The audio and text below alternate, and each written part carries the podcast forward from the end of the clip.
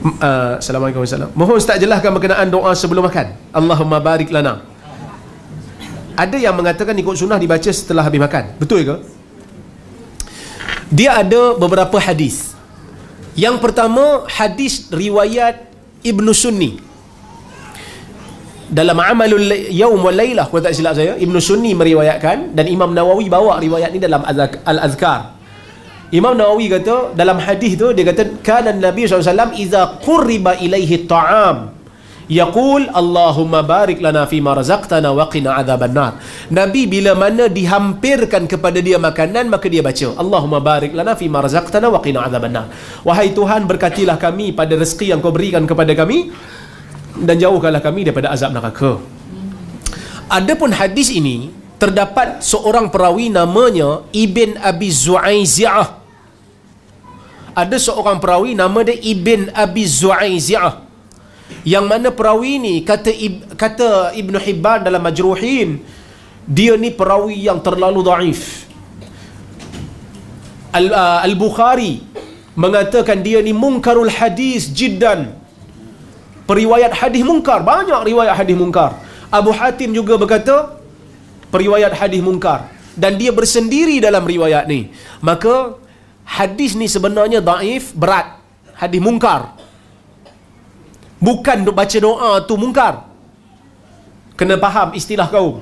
Bila kita hadis mungkar bukan balik baca tu. Masya Allah mungkar kau buat ni. Sebab orang salah faham kata tengok geng-geng Pak Wahab ni. Baca doa pun mungkar. Dah bukan. Hadis tu mungkar riwayat tu mungkar. Bila mana riwayat tu mungkar tidak boleh diamal dalam fadailul a'mal tapi oleh kerana bab ni bab doa doa ni luah. Tak ada hadis pun boleh doa. Betul? Tak ada hadis boleh doa. Tak tak tunggu hadis doa ni. Kita kata bolehlah berdoa. Tapi adakah dia khusus untuk makan? Tak. Dia tak khusus untuk makan. Yang mana Nabi SAW bila dia nak makan dia cuma baca bismillah. Itu hadis yang sahih. Bismillah makan. Bismillah minum boleh ke kita nak baca doa tu? Boleh. Selagi mana kita tak sandarkan pada Nabi dan kita tidak ada iktikad dia adalah doa khas untuk untuk makan. Orang bagi hadiah kita atas pentas. Ustaz, uh, diminta VIP kita untuk naik ke pentas, menerima hadiah daripada kami.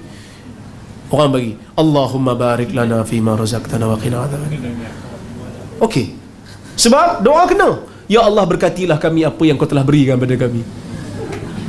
Betul? Jangan kata, dah tua pun bodoh. Baca doa ada baca doa makan masa terima hadiah. Tu plat besi lah mangkuk bukannya makan. Tak rezeki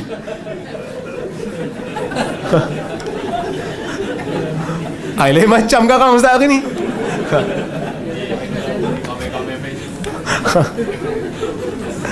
Ha, jangan cakap itu dia bukan doa bukan doa yang khusus untuk makan.